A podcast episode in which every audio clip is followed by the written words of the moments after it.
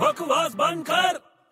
यार मेरे मोहल्ले में एक लड़की रहती है तेरे मोहल्ले में हाँ साले तू मेरे मोहल्ले में रहता है अरे तो मतलब वही अपने मोहल्ले में हाँ वो पता ना वो रहती है वो बहुत अगली है बहुत पता है